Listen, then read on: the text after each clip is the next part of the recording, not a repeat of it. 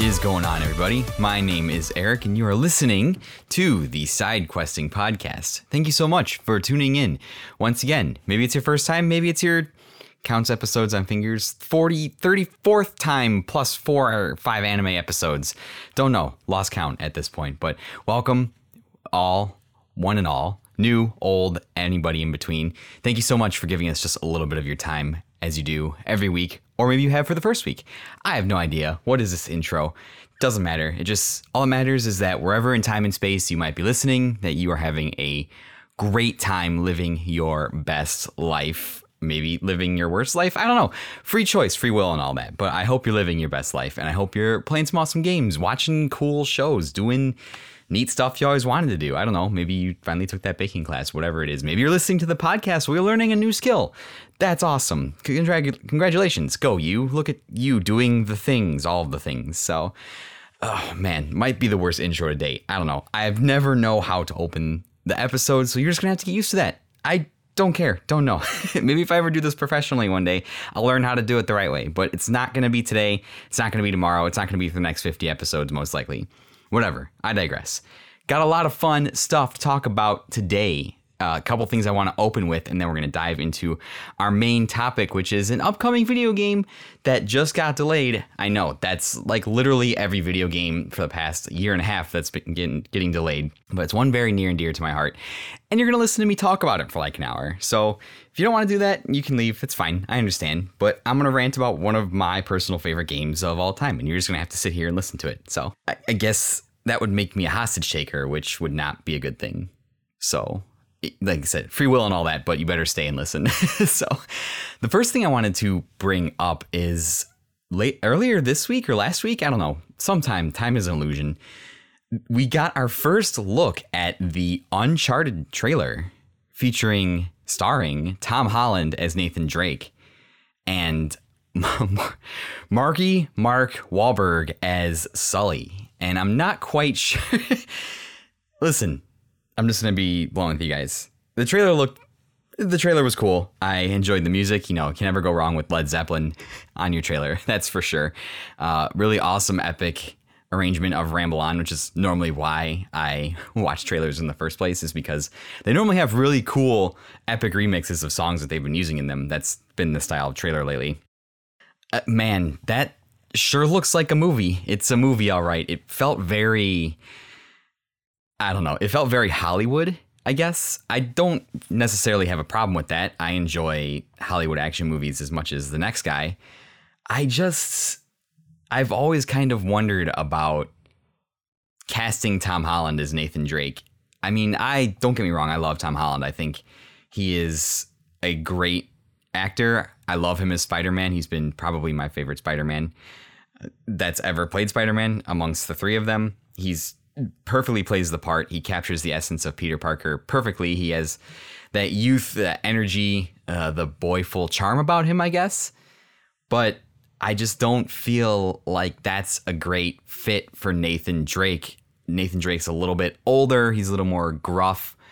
Uh, he's a little more manly, I guess. Not saying that as like a bad thing, but Tom Holland has this shtick that he does, and he does it in a lot of the Marvel movies where any scene that he's in, he kind of has this confused look on his face, like he's almost not supposed to be there.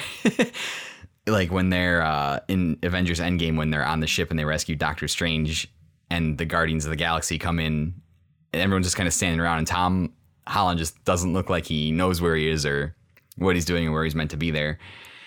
Although I know that that's because they hid parts of the script from him so he wouldn't spoil it because he's notorious for just spoiling scripts he just and not saying that's a bad thing either. Like he acts that he owns that really well. Like that's his style of acting and it's it works really well.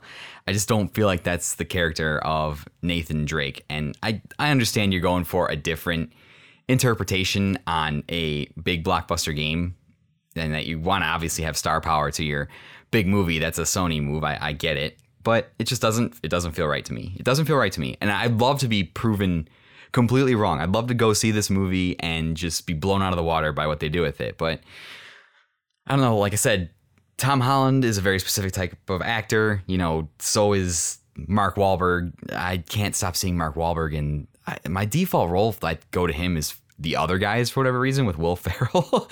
he shot Jeter, and I don't. uh I don't know. I I just don't see it. I don't see it. It's interesting. Like I said, it was a good trailer, and it definitely looks like a movie. It's a good action movie that you can burn two hours away with. But I don't think that that is. I don't even know who I would pick to play Nathan Drake that has that. Like Nathan Drake is a character that's very knowledgeable when he has to be. He has knowledge of history. He's also very. Uh, like he gets business done. He doesn't take shit from anybody when he has to be. He's also very much a wise ass and does wisecracks and is sarcastic when he has to be. So you need somebody that can really kind of encompass that whole thing, I guess. I don't know why my brain keeps telling me Ryan Reynolds. I don't think that would be a perfect fit, but that's that's closer, I feel. I'm not quite sure. I don't know. I don't know how I I don't know how I feel about it. But it is what it is. The movie's definitely got star power. I'd be curious to see more about it when it gets closer to release. I didn't see when the trailer said the release date was. It's definitely later next year, I'm assuming. So we'll have to see. We'll have to see if Tom Holland pulls off Nathan Drake. I definitely think he has the skill to. I just I don't see it. It's difficult for me to visualize something that I've only seen a little bit of, and it could possibly work. We'll have to see. The second thing I wanted to touch on is, and I know you guys are probably gonna be tired of me talking about this already. Just like shut up and move on. It happened two weeks ago. Can you just please move on with your life? Or three weeks ago, however many weeks ago it was now. Holy crap, October is almost over. It's gonna be Christmas and Thanksgiving soon. That's very stressful. Uh, and then my wedding is in February. Oh boy, that's I'm having an existential crisis while recording this podcast episode. That's okay. We'll get through it. So the second thing I wanted to bring up was just a little more. We got a little more information on my boy Sora getting into Smash Bros. Right? And I wanted to talk about this because the parallels between Sora getting into Smash and Kingdom Hearts as a game existing are eerily similar. Eerily similar. And I'll tell you what I mean by that. In a recent Famitsu article, Mr. Sakurai walked us through the difficulties he had securing Sora as a fighter in Smash Bros. And as I said in the audio that may or may not be gone now, there are a lot of legal hurdles in getting Sora in Smash just because of how many corporations were involved at the time. You have Square Enix, you have Disney, so you have to get approval from both of those companies because you might just think, oh, just whatever, let them throw it in there. But no, people that own IPs, companies that own IPs that make a lot of money are very, very particular in the way that they are represented in stuff that they lend them to. Because one bad representation of your character can dent that character's image. I mean, it's happened before. It's the reason why Mickey Mouse hasn't had a new game in a while because the Epic Mickey games, well, they were good, didn't perform to Disney's expectations, and they were kind of let down by him. So what ended up happening is he was at an award ceremony by chance, and he I I'm paraphrasing this. I, I'm I can't read the Famitsu article because it's in Japanese. I'm sure it's translated somewhere, but I'm not going to talk about it. So he was at an award show, and he just happened to be there, and he met a representative of Disney, an executive of Disney at the award show, and he told him that he wanted to put Sora in Super Smash Bros. And the executive thought it was a great idea. And Sakurai was stunned. He couldn't believe that this is what he was hearing. He thought it would be impossible with all the difficulties. But the executive said, hey, like, let's make it happen. Uh, and from there, you know, Nintendo, Square, and Disney started negotiations and working together, and they put in a lot of hours to try and figure out how they could make this happen. And Square and Disney were very, very particular in the way they wanted Sora portrayed as close to his character as possible from the games. And this is incredible because Kingdom Hearts itself kind of owes its life to a chance meeting like this.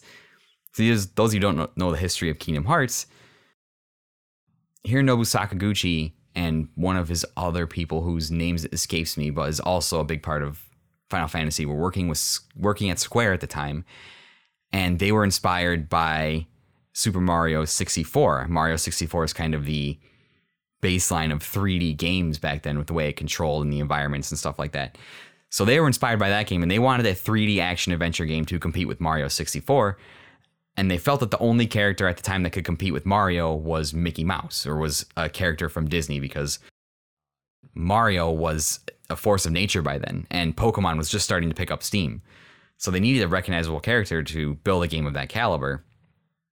And then as they're thinking about it, Nomura walked by, volunteered to lead the project, and then things kind of went along. And one person, I don't remember who it was from Square, ended up in an elevator with a Disney executive and pitch the game to him. And that's was the starting of Kingdom Hearts. Was just a chance meeting in an elevator where you know a guy. That's why in business school, one of the big things they tell you to do is practice your elevator pitch because you might find yourself in an elevator with some kind of executive or something, and you only have the length of the elevator ride to pitch your idea to them. So it's got to be short, it's got to be concise, it's got to deliver all the ideas that you want to communicate very quickly.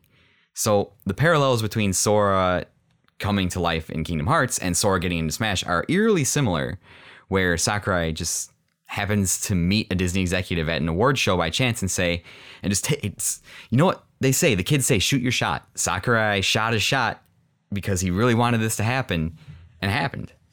So that's a good lesson for anybody. You know, you you can be afraid of being told no, but you can't be told no until you ask. And it doesn't hurt to ask. So I just thought that was cool. I just wanted to reiterate that. It's kind of like a just it's for a person that knows that, it's just kind of a scary coincidence how eerily similar that is that that happened. And incredible that so many high level corporations and people with so much on the line were able to get together and work together amicably and deliver something that the fans actually wanted. That's in- incredible. It's absolutely unbelievable. So enough about that. That's the last time I'm going to talk about Sora and Smash. I promise. It's done. It's over. He's in the game. Whatever. It's gone. It's done. I promise. So let's move on to our main topic. The main topic today is going to be about a game that recently got delayed. And if you know me, you probably already know what it is. I was going to shelf this episode because with the game being delayed, it didn't really make sense to talk about it. But I said, eh, screw it anyways. I want to talk about a game that I really like. And so today, we are going to be talking about Advance Wars 1 and Advance Wars 2 for the Game Boy Advance, along with the recently delayed Advance Wars 1 and 2 Reboot Camp remake remaster of this game.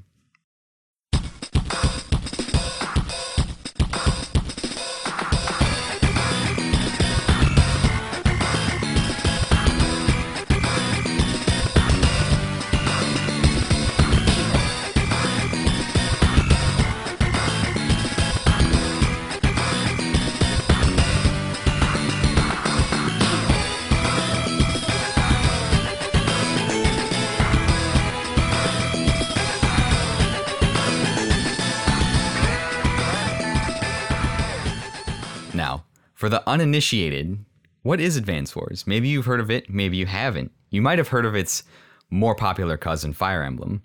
But basically, what Advance Wars is, it's a top down, turn based strategy game where units are moved on a grid in order to defeat your opponent.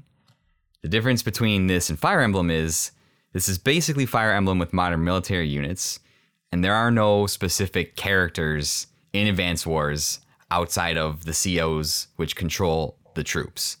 The troops are unnamed. They're nameless soldiers sent in waves to their death. it's very kind of cruel if you think about it. So there's not when you approach playing Advance Wars and you approach playing Fire Emblem, you're playing two very different games, even though they're very similar. They're in the same vein. They're both top-down, uh, unit-driven strategy games where you move units on a grid to try and accomplish whatever the objective is for victory. Except that in Fire Emblem, part of Fire Emblem is forming connections between your characters, and the traditional Fire Emblem experience is once you die, your your once your character dies, it's dead, it's gone, it's out of the army. It's it's like real warfare, and that adds a certain amount of weight and gravity to every situation. It you know, there's a very real chance that if a character dies that you've been raising a long time, you're going to want to start the level over and so you don't want to be without that character you've built relationships you've you know built levels into it. You it has gear it has all these things. It's time that you put it's an investment. And advanced wars is, is not like that. Uh, the, the units in advanced wars are easily easily replaceable. You can pump out units continually over and over just throwing them at the enemy using them as meat shields it's, it's, it's a completely different experience. So if you're a big time fire emblem player and have never played advanced wars you should actually say thank you to Advance Wars because if it wasn't for the success of Advance Wars in North America, Fire Emblem would have never came over here. It was because of the success, the success of Advance Wars that the first Fire Emblem game came over for GBA. It was Fire Emblem 7. I think that's Blazing Blade. I think it's Blazing Blade, which is the prequel to Fire Emblem Six. Binding Blade, which is the one with Roy, and you know Roy is the sword, the red sword guy from from Smash Bros. That's probably what most people know him as. Because I'd be interested to see how many people have actually played Fire Emblem Six in the states. Uh, that that would be interesting. Even more people that played whatever the one was with Marth. I, I don't even remember which one it was. Probably even fewer have played have played that game, except the really really heavy, uh, really heavy Fire Emblem fans. So yeah, immediately you have to take a different approach to playing Advance Wars than playing Fire Emblem, whereas your moves are the strategy plays different. Your moves are very kind of deliberate and based around not losing characters in Fire Emblem, whereas you're allowed to be play a little looser and faster in Advance Wars. So both of these games came out. Uh, the first Advance Wars came out in 2001 in North America.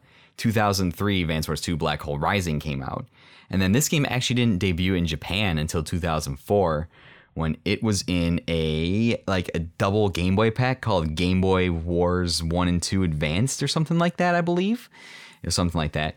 And then there were two other ins- installations of this game. There was uh, Advance Wars Dual Strike on the DS, Dual Strike DS. Haha, funny naming convention. They did the same thing with Dream Drop Distance, and I'm 3D. I'm I'm done. I'm over it.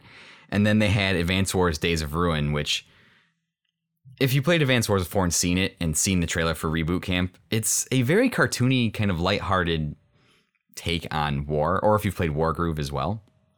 But Days of Ruin was so dark and so depressing. it was it was like it's it's very emo phase during high school. The, the, where the plots of Advance Wars 1 and 2 and Dual Strike revolve around this world war, uh, including the, the allied nations and the, the antagonist nation, Black Hole. Days of Ruin involves the Earth's population getting wiped out by meteors and the survivors having to deal with a pandemic that's spreading across the country and having to fight evil forces who are trying to take over in the wake of this just tragedy that wiped out most of the planet's population. It's a super, super depressing take. Like they went from like super lighthearted to very, very depressing in the matter of, of one game. So, and Days of Ruin and Dual Strike, well, Dual Strike and Days of Ruin received relatively well. They didn't perform as well as one and two, and that's why we're going to be sticking to one and two. And mostly because when people play Advanced Wars competitively, they're mostly playing the rule sets based off of one and two. Dual Strike was just too broken because the whole gimmick in Dual Strike is that instead of using one CO, you could use two. And we'll cover that a little later with COs and powers and stuff like that, why that was so broken. And it was basically pretty much a race of whoever can get their power first is going to win the game. So it, it discouraged a lot of strategic gameplay that Advance Wars 1 and 2 pioneered into like gameplay of like, oh, how can I get my power the fastest? And that pretty much ends the game. And that's not really fun because then it's just like, well, what's the point of having strategic use of units if the power just ends the game for you?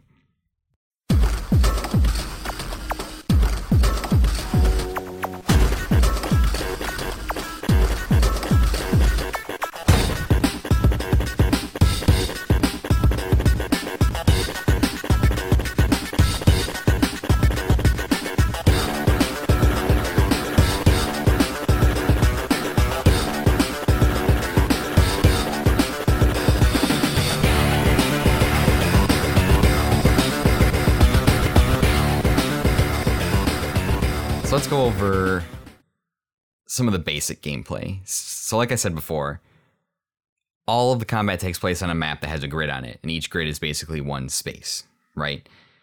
The grids have different type of the spaces have different types of terrain, and the map is made up of different terrain tiles like plains, forests, mountains, rivers, roads, uh, cities and properties, sea, shoals, reefs, all those different terrain type units, and those affect how units move on the ground. So, just for example, and we'll, and we'll get into the different units in a second here. A standard infantry unit can you move three spaces in a turn most of the time. Uh, if they're moving across plains, if they're moving across forests, if they're moving on roads through cities, pretty standard that infantry can move through all types of terrain with only one space of movement cost. They can move their full three. Except when it comes to mountains, mountains are impassable by all units except air units and infantry. And infantry have to pay a penalty cost of two to move through them, or if you're using their slightly more beefy cousins, the mech units, which have bazookas, they can move through mountains with no movement cost at all, just like it's regular terrain. Same thing with rivers. Infantry have to pay movement costs across rivers, but they can cross rivers without bridges, and as mechs can well.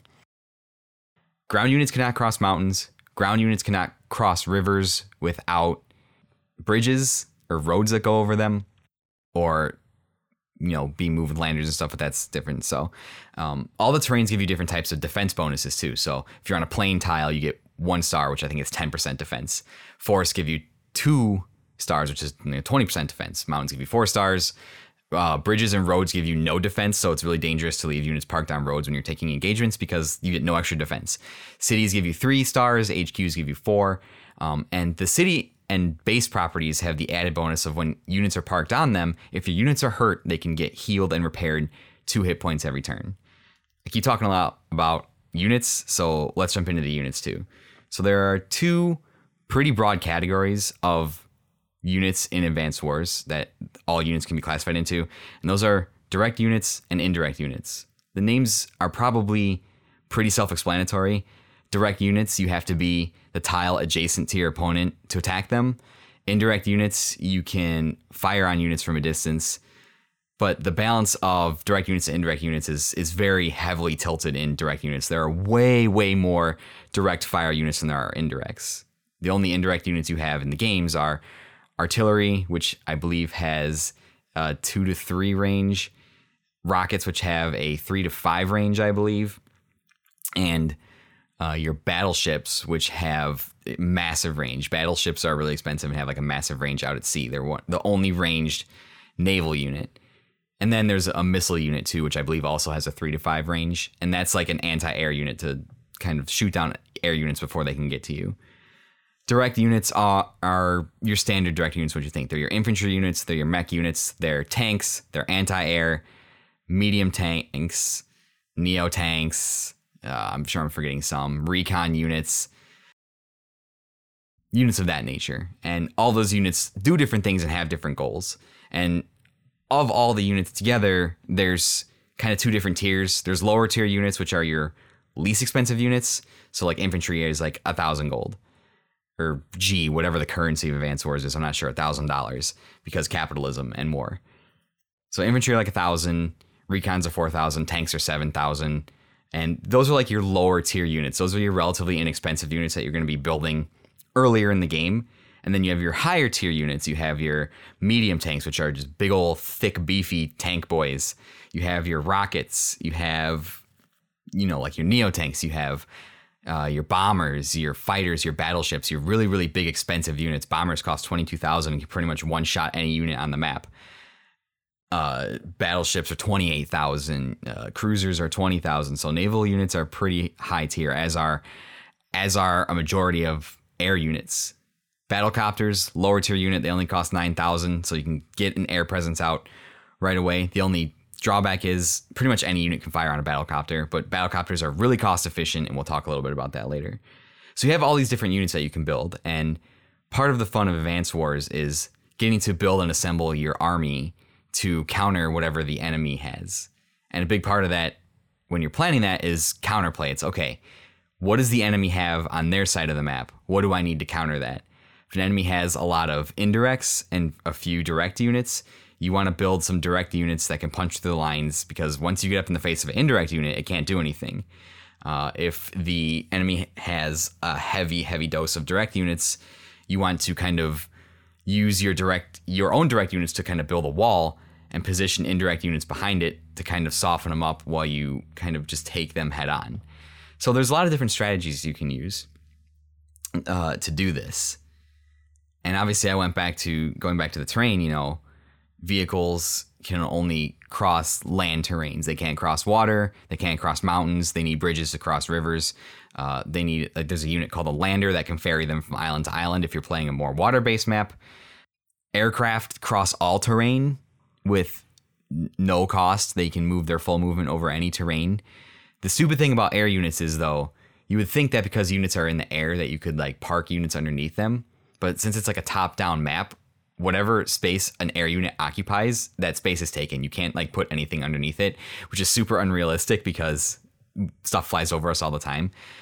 And it allows for some like kind of annoying you can use air units to kind of block off areas if an enemy doesn't have anti-air that can shoot on them. it's kind of annoying because you're like, well, this is stupid. I'd just be able to drive under these air units, but I can't. But I can't do that. It's it's kind of annoying. Uh, and then not as much naval play in Advanced Wars, just because naval units are really expensive and they don't really do anything. I mean, submarines, cruisers, battleships, and landers are the only four you have. Aircraft are much more cost effective because they're much more powerful. So that's just a review of some of the units. One of the most important units, by the way, is the cheapest, the infantry, because a big part of the game is capturing properties. Properties give you funds to build your army and to repair your units. Funds are probably the single most important mechanic in the game because without funds, you can't build anything and you're going to lose. Unless it's a pre deployed map where you don't have bases you can build stuff and you just have a assigned army. That's a different style of play. Most Advanced Wars games are played with bases where you build units and infantry units are the only units that can capture neutral properties and enemy properties. So you're always going to want to have infantry around, despite the fact that they're the cheapest thing you can build. You can essentially use infantry as fodder because they're easily, easily replaceable and don't cost a lot of money. Doesn't mean you should be stupid with your infantry units, but they, they it's just they don't they don't cost very much. So the gimmick in Advanced Wars is every time that you play the game, you play as a CO or a commanding officer that essentially gives your units orders. And there are multiple different CEOs in the games belong, belonging to the different countries. So there's Orange Star, Blue Moon, Green Earth, Yellow Comet, and Black Hole. And essentially, the story is in Advance Wars 1, Orange Star and Blue Moon have been at war for a long time. There's a misunderstanding, whereas Black Hole has tricked all the nations into fighting one another in order to try and conquer them. The Allied nations figure this out and corner Black Hole, defeat them. Advance Wars 2, Black Hole returns with more COs and a bigger army to conquer the world, I guess, because that's what bad guys do. It should be said too. So in Advance Wars One, you're playing mostly as the the Orange Star COs because Orange Star is like the the heroic nation.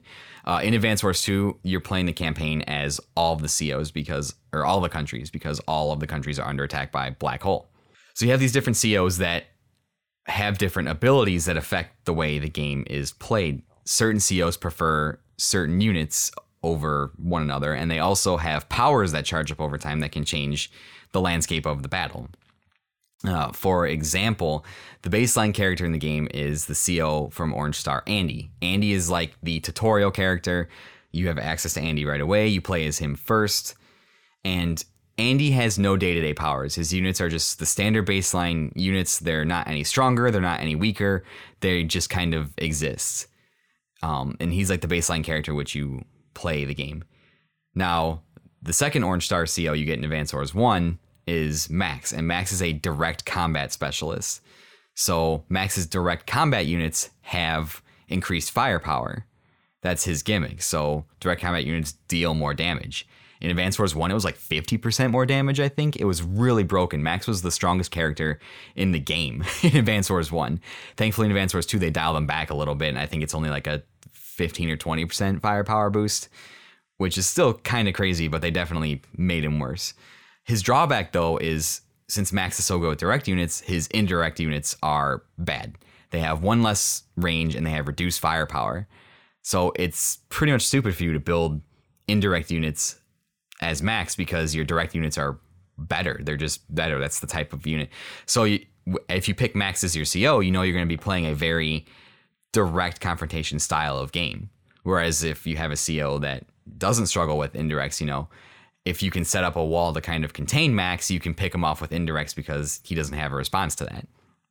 Uh, the third Orange Star CO, for example, is uh, Sammy, Sami. Sam, I think it's Sammy, and Sammy is a troop specialist. So all of her units, all of her ground units, all of her like air units, except for troops, have reduced firepower. I think they have 10% reduced firepower.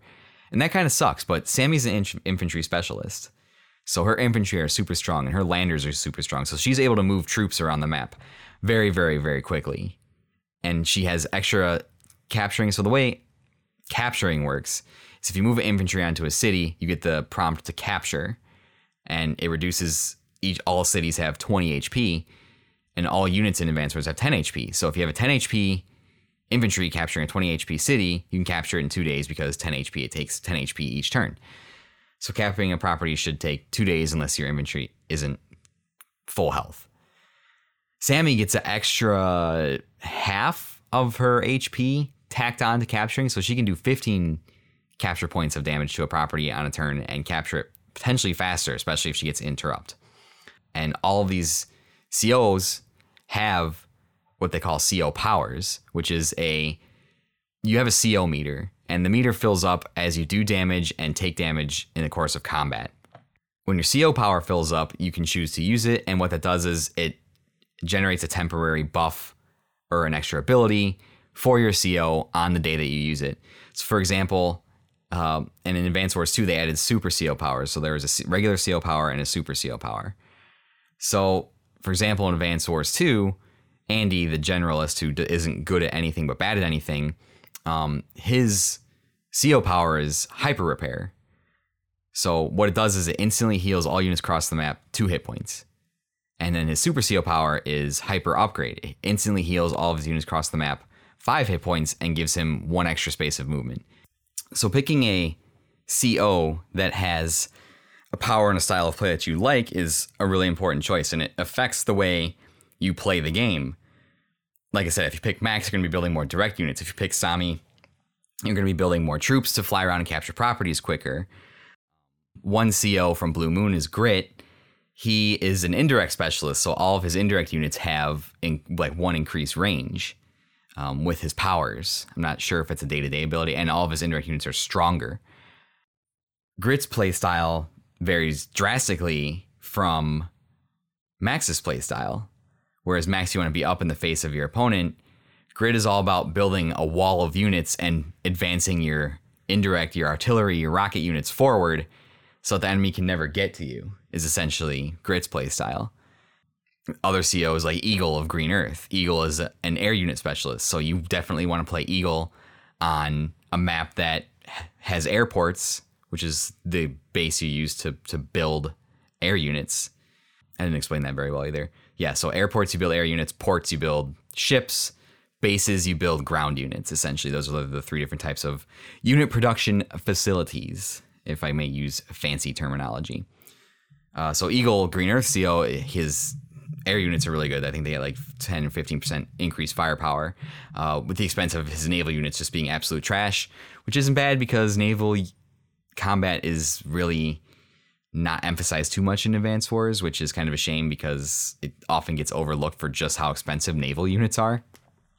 So you're always going to be wanting to build air units as, as Eagle, and Eagle also has one of the most broken superpowers in the game, uh, which is Lightning Strike, which allows you to move twice in one turn, and that's absolutely brutal because it's turn-based strategy game. So you're moving and then your opponent's moving and then you're moving and then your opponent's moving. So being able to move twice on a turn is absolutely like completely, completely broken. Uh, which is the reason why that super cool power is, is expensive. Some powers are more expensive than others just because of how broken they are.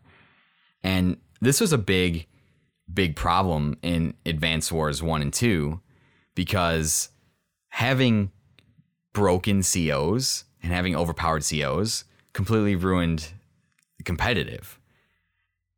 And the way the competitive scene dealt with that is they sorted COs into tiers and said, okay, you can only use this tier CO or this tier CO. And this has happened over a lot of debate because, like I said, Max in Advance Wars 1 was a like a top tier CO because he was just so broken with his incredible firepower boost. Nobody could stand up to him. He was just absolutely broken and they, they tuned him down a little bit in Advance Wars 2. Uh, in Advance Wars 2, Colin, who's a Blue Moon CO, is absolutely broken beyond belief because one of the most powerful things in Advance Wars is income, it's funds, it's money. And Colin has a very, very cheap regular power called Gold Rush, where it gives him 50% extra money of what he already has when he uses it and he's able to build units cheaper as Colin's whole gimmick. He gets like a 10% reduced cost to build units, but they're 10% weaker. But that doesn't really matter if you have extra money and can build more units. That you can overcome that firepower gap very, very quickly. And in maps where a lot of income can be generated and Colin's power gold rush is very cheap, you can just keep getting tons and tons of money and just it's very very difficult no matter what CO your opponent picks to overcome such an overwhelming income disparity. It, it really is because whenever you're taking engagements against Colin, you're giving him his little power, which only costs two two stars that fill up relatively quickly.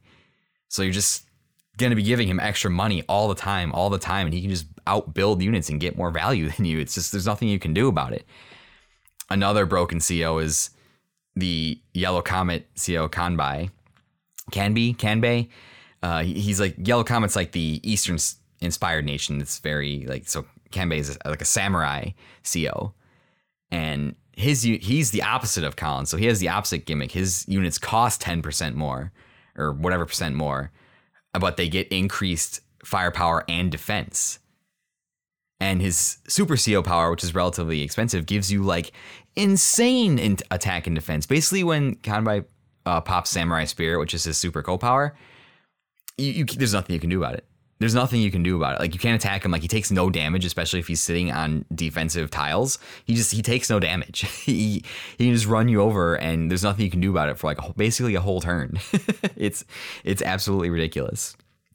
So while this game was a lot of fun, there were obvious balancing issues that couldn't be resolved back then because you couldn't patch a game the way you can now because it was a GBA cartridge. It's, you shipped it and that, and that was it. Um, so this was why COs were kind of uh, structured into tiers, and when people play against each other, they say, "Okay, we're only going to use uh, COs in this tier," or "Hey, we're going to have a high CO tier battle, so use the most broken CO, CO you can, and like let's let's fight with them."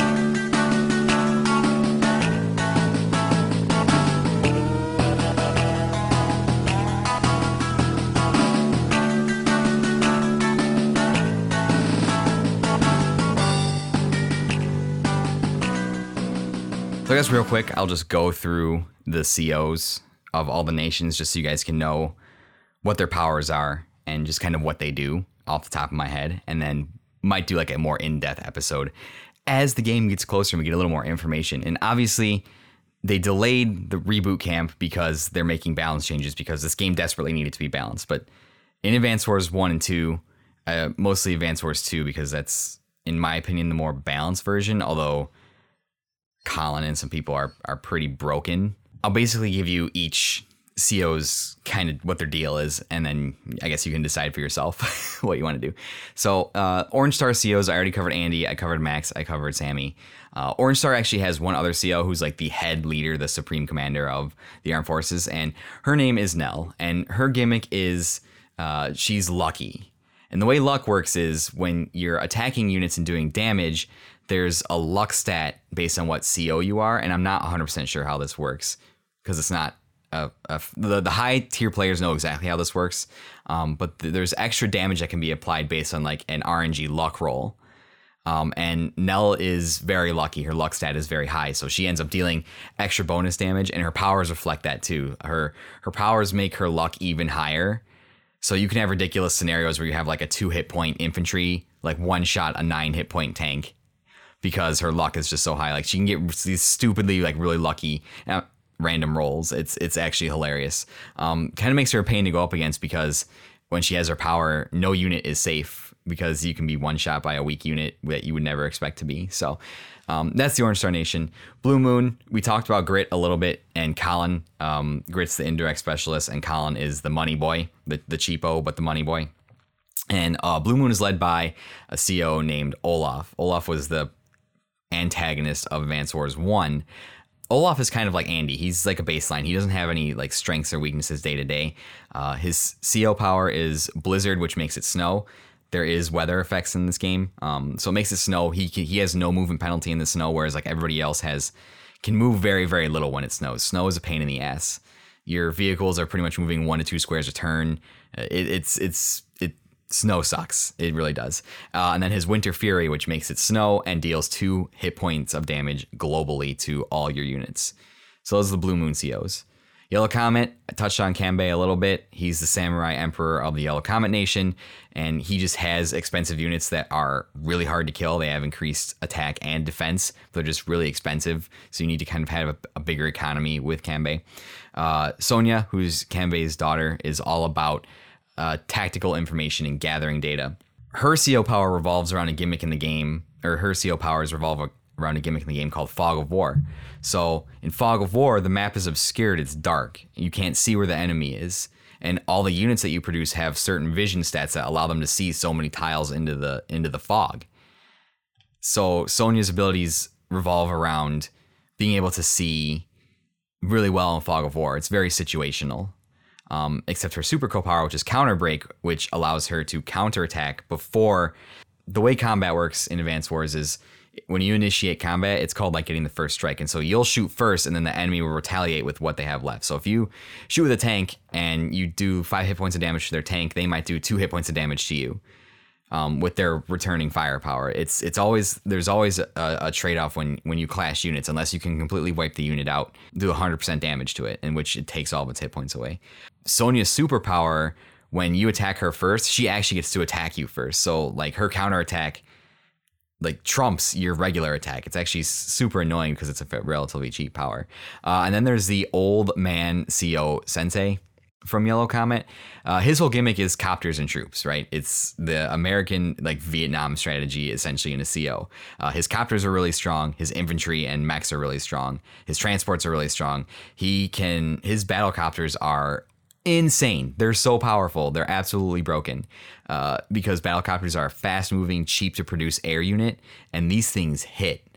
They hit hard, man. If you're playing against Sensei, you can't let him have too many battlecopters or you're you're screwed. And his super CO power and CO powers are cheap too because they put troops on every city that's open. Every city that he owns, it'll just put troops on them for free. It's absolutely ridiculous. It's completely it's completely broken. Sensei is another completely broken uh, CO. Move over to the greener COs. Eagle, we talked about Eagle already. He has Lightning Strike as his power, and his air units are really strong.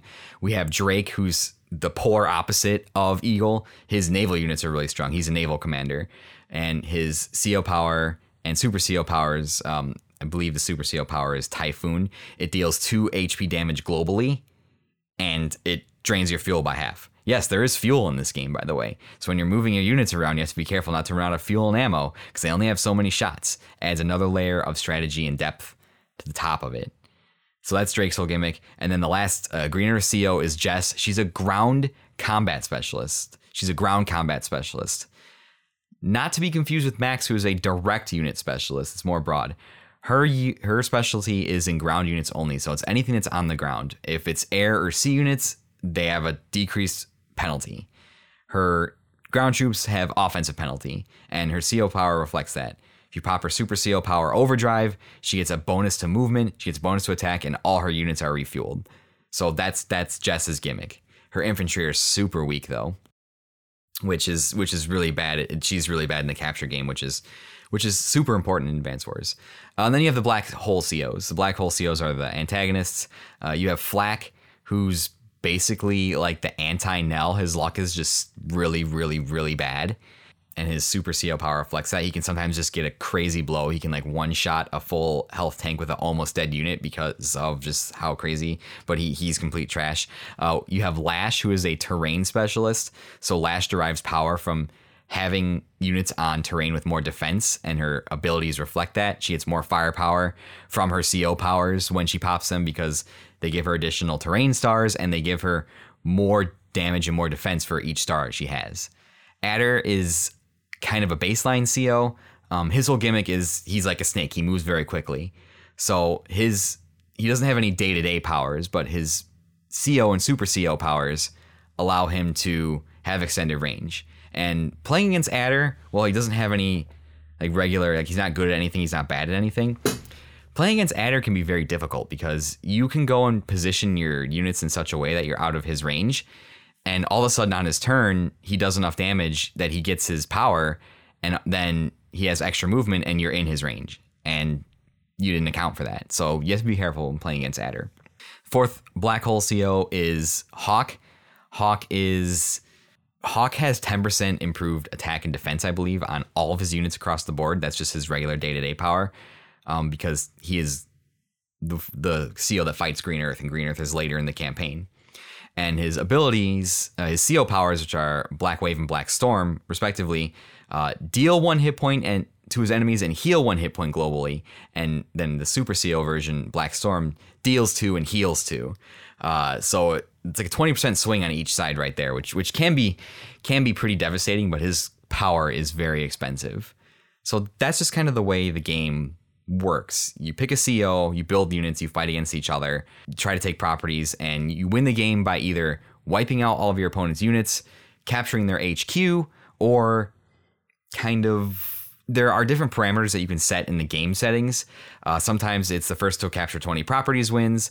Uh, it sometimes there's a time limit that says the person with the most properties or most troops at the end of the time limit wins. So there's different parameters that you can set when setting up a game to affect the victory and condition uh, outputs and affect the type of game that you play.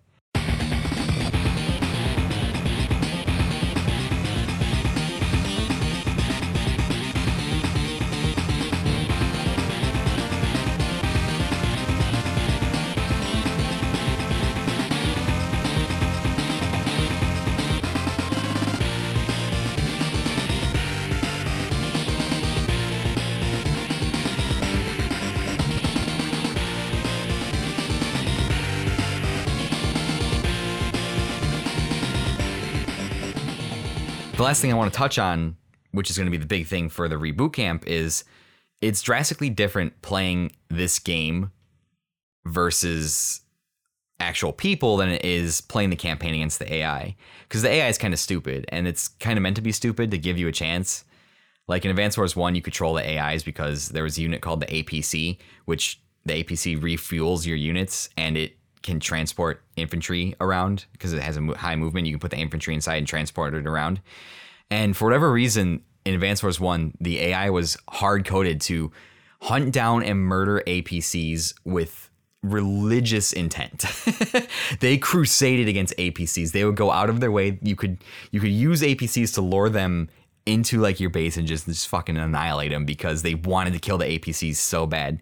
Fix that a little bit in Advance Wars 2 but sometimes the CEOs and the AIs really make some questionable decisions. There are ways to manipulate the game into doing what you want it to do.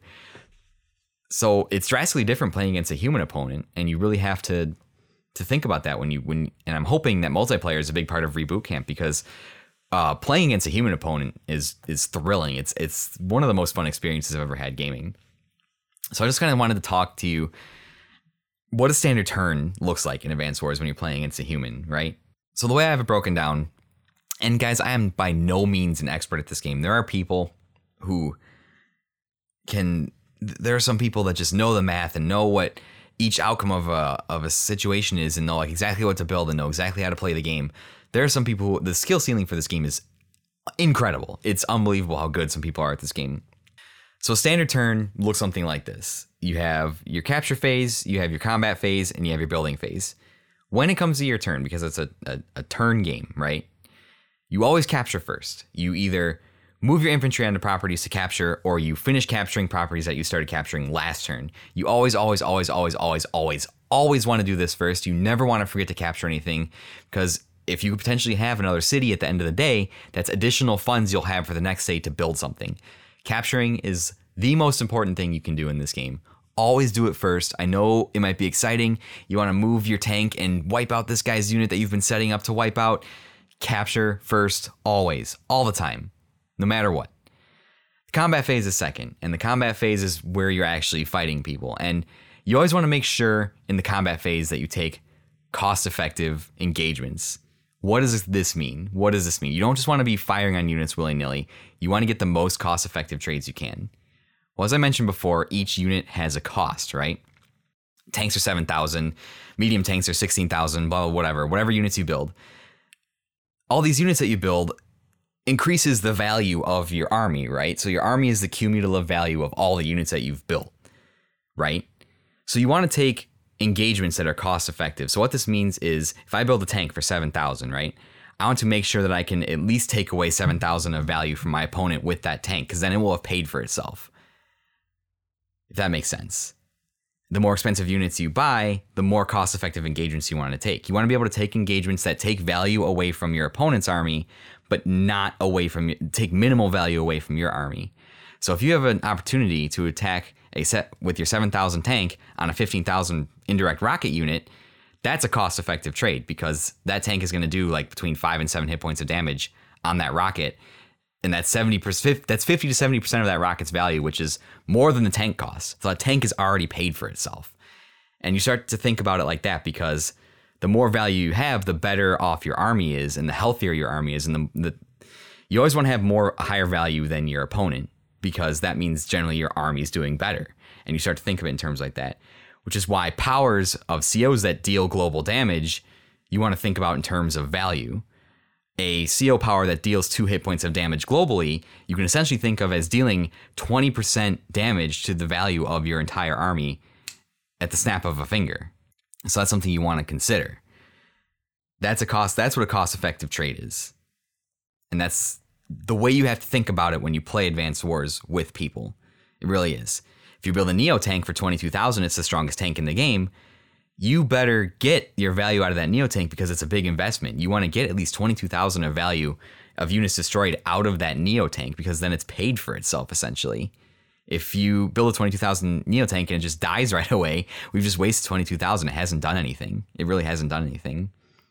Regarding value too, never use don't use your strong units to attack infantry on properties. Use your infantry to interrupt caps because that's an important thing too. You want to interrupt caps to disrupt your opponent's economy. And then the other, the last two things I want to touch with is, and I'm running out of time here, so I apologize. Always utilize your bases, no matter what. Every turn, build something on every single buildable property that you have, even if it's cheap, even if it's inventory, because every unit you don't build is an empty space, is value you're not adding to your army. So you always want to build on all your properties every single turn and play to your CO strengths. Don't, if your CO is bad at air units, don't build air units. If your CO is bad at something, don't, you know, you got to play, you got to devise a strategy around what your CO is good at. And that's the most important thing. Before we close out, it's time for everybody's favorite Pokemon segment Pokedex, please.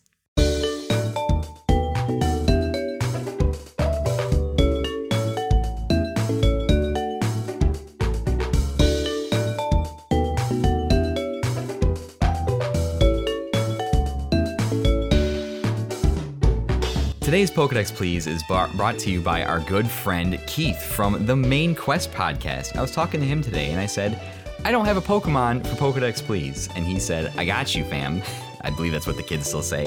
And he suggested this Pokemon. So our Pokedex Please today is from Generation 3 once again. Debut Generation 3. So it's Ruby Sapphire, Emerald, Fire Red, Leaf, Green. And is none other than our boy, Cacturne, the giant cactus man evolved form of Cacnea, standing at 4 foot tall, weighing 170 pounds.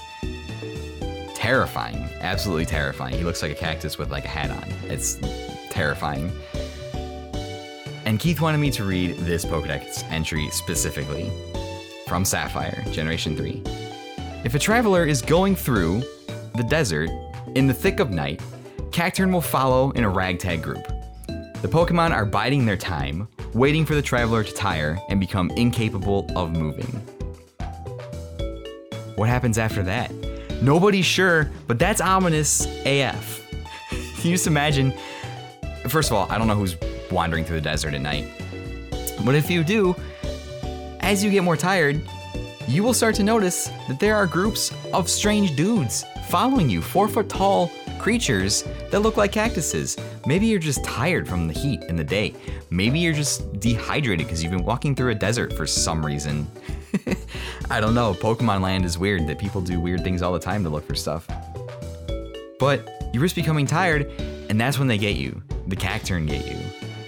What do they do? I don't know. The Pokedex entry ends very suspiciously before we can tell what happens. But it sure ain't pretty. My money's on being eaten, but you can probably use your imagination.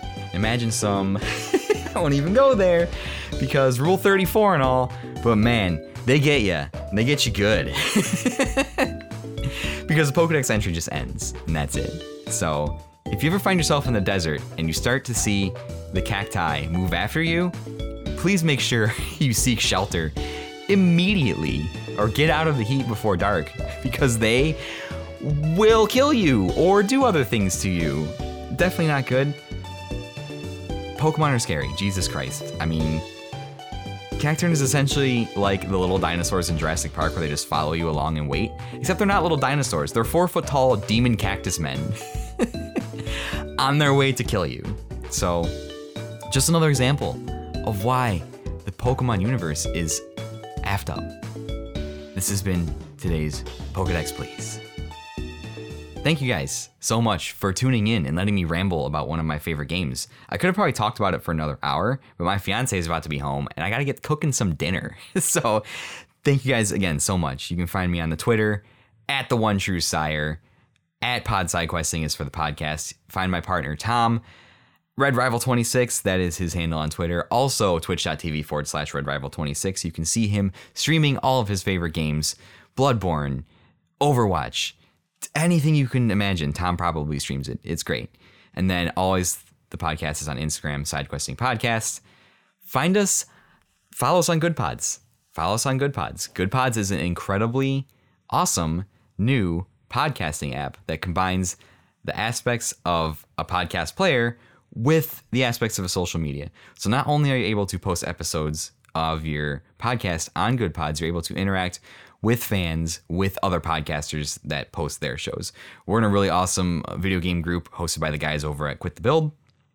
Uh, definitely come check us out, say hi, uh, leave a review, do all that good stuff. Apple, Google, Good Pods. Leave a review on Good Pods. Definitely the the good place to be. And uh, we're available on all your other podcast apps, like I mentioned. So I think that's all the announcements that I have for today, guys. Thank you so much. Sorry for the quick wrap up there, but uh, I looked at the time and realized that I was quickly running out of time and have responsibilities. So thank you guys so much, as always, for tuning in. I hope you've enjoyed this little sneak peek of Advance Wars and are excited for it like I am. And we will return next week with more exciting episodes of the Side Questing podcast. Take care.